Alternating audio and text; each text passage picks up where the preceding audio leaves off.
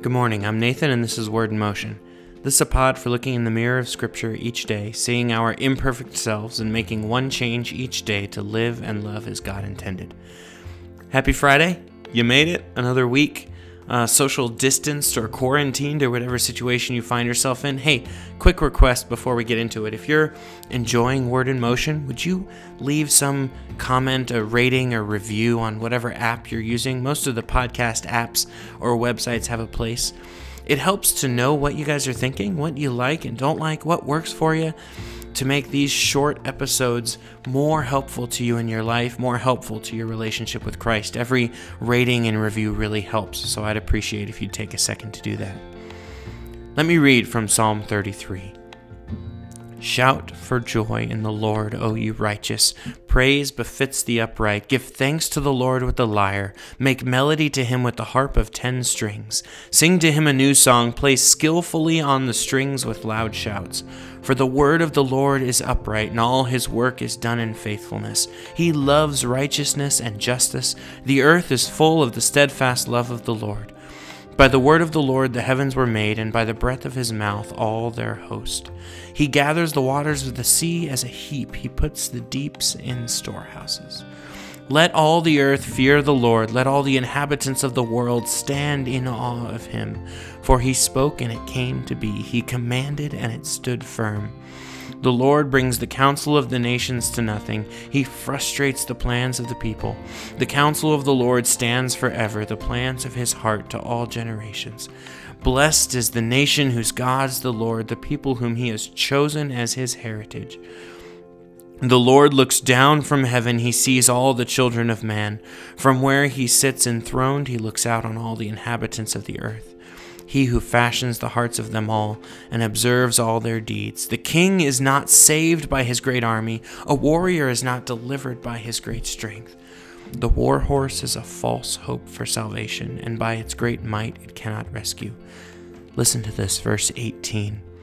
Behold, the eye of the Lord is on those who fear him, on those who hope in his steadfast love, that he may deliver their soul from death and keep them alive in famine.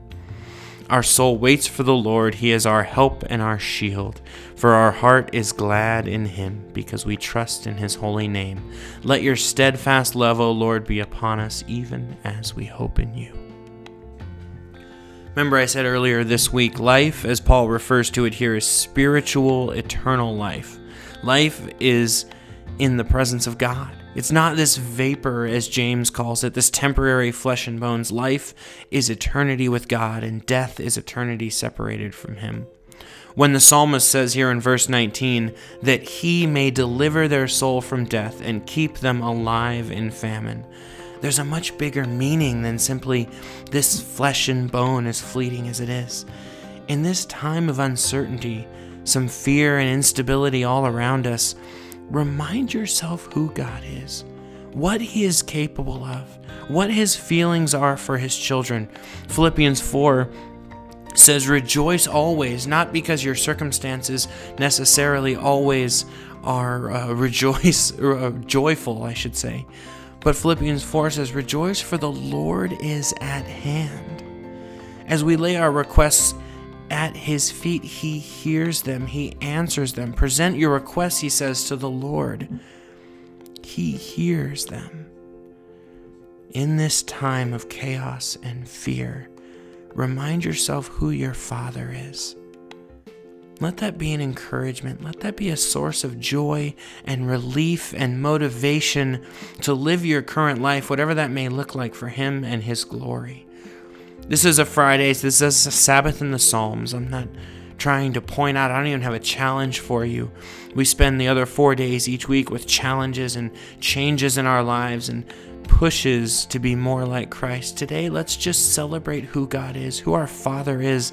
Let's take a minute to remember that the eye of the Lord is on those who fear him, on those who hope in his steadfast love, that he may deliver their soul from death, that he may keep them alive. Life flows from him. And that hasn't changed, even as everything else around us seems to have changed. As we head into the weekend, let me pray for you.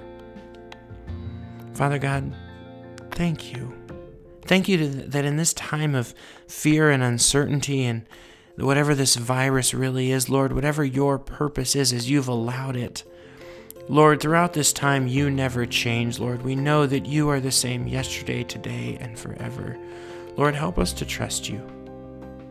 Give us faith to move mountains. Give us faith to run to you when things seem out of control, Lord, and to, to pull others to you, to point others to you who are also afraid. Lord, give us faith in a time of chaos, in a time that seems out of control. Lord, help us to run to the one who is in control. Lord, we don't know what the future holds, but we know for certain that you hold the, the future. Help us to rest securely in your hands because you are capable, you are in control, Lord. Thank you for all you're doing. Thank you even for your purpose in this time, in this season, Lord. Thank you for getting us through another week. Give us rest and refreshment this weekend in Jesus' name. Amen. Hey, happy Friday. Thanks for listening. I'm Nathan. This is Word in Motion. Have a great weekend.